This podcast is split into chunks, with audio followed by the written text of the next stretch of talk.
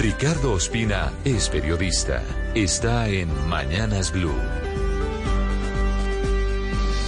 Son las 6 de la mañana y 31 minutos. Terminamos esta semana con un cruce de comunicados entre la Procuraduría y el Departamento Administrativo de la Presidencia en torno a la investigación disciplinaria para esclarecer si hubo o no irregularidades en el uso del polígrafo de la Casa de Nariño en el caso de la ex niñera de Laura Sarabia y todo el episodio que ustedes recuerdan sobre la pérdida una bolsa con dinero no se sabe todavía a ciencia cierta cuánto de la casa de quien fuera la mano derecha del presidente de la República, Gustavo Petro. La Procuraduría le envió una carta al jefe del DAPRE, Carlos Ramón González, en la que le da cinco días para que responda siete puntos específicos que son clave para saber si hubo o no irregularidades en el episodio famoso del polígrafo.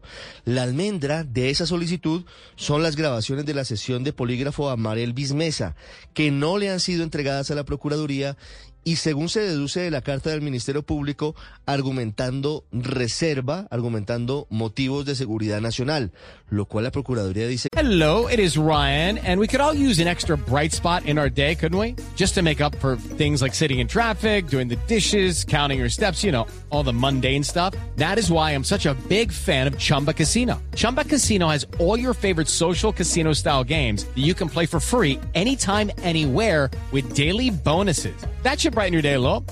Actually, a lot. So sign up now at chumbacasino.com. That's chumbacasino.com. No purchase necessary. BGW. Void were prohibited by law. See terms and conditions. 18 plus. que no es cierto porque en cualquier caso lo manejará con todo el cuidado para evitar que haya eventuales filtraciones indebidas.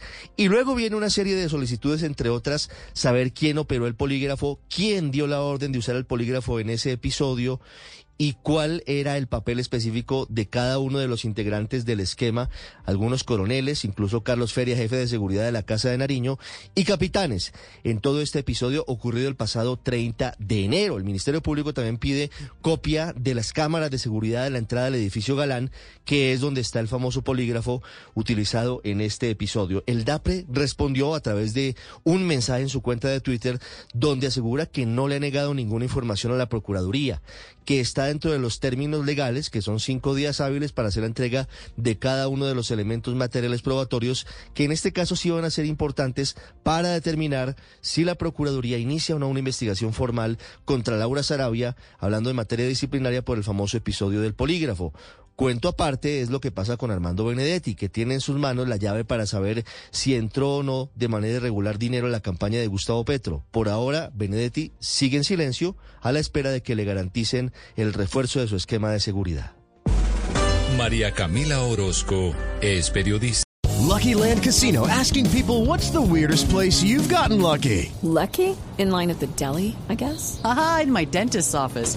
More than once, actually. Do I have to say? Yes, you do. In the car before my kids' PTA meeting. Really? Yes. Excuse me, what's the weirdest place you've gotten lucky? I never win and tell. Well, there you have it. You can get lucky anywhere playing at LuckyLandSlots.com. Play for free right now. Are you feeling lucky? No purchase necessary. Void where prohibited by law. 18 plus. Terms and conditions apply. See website for details.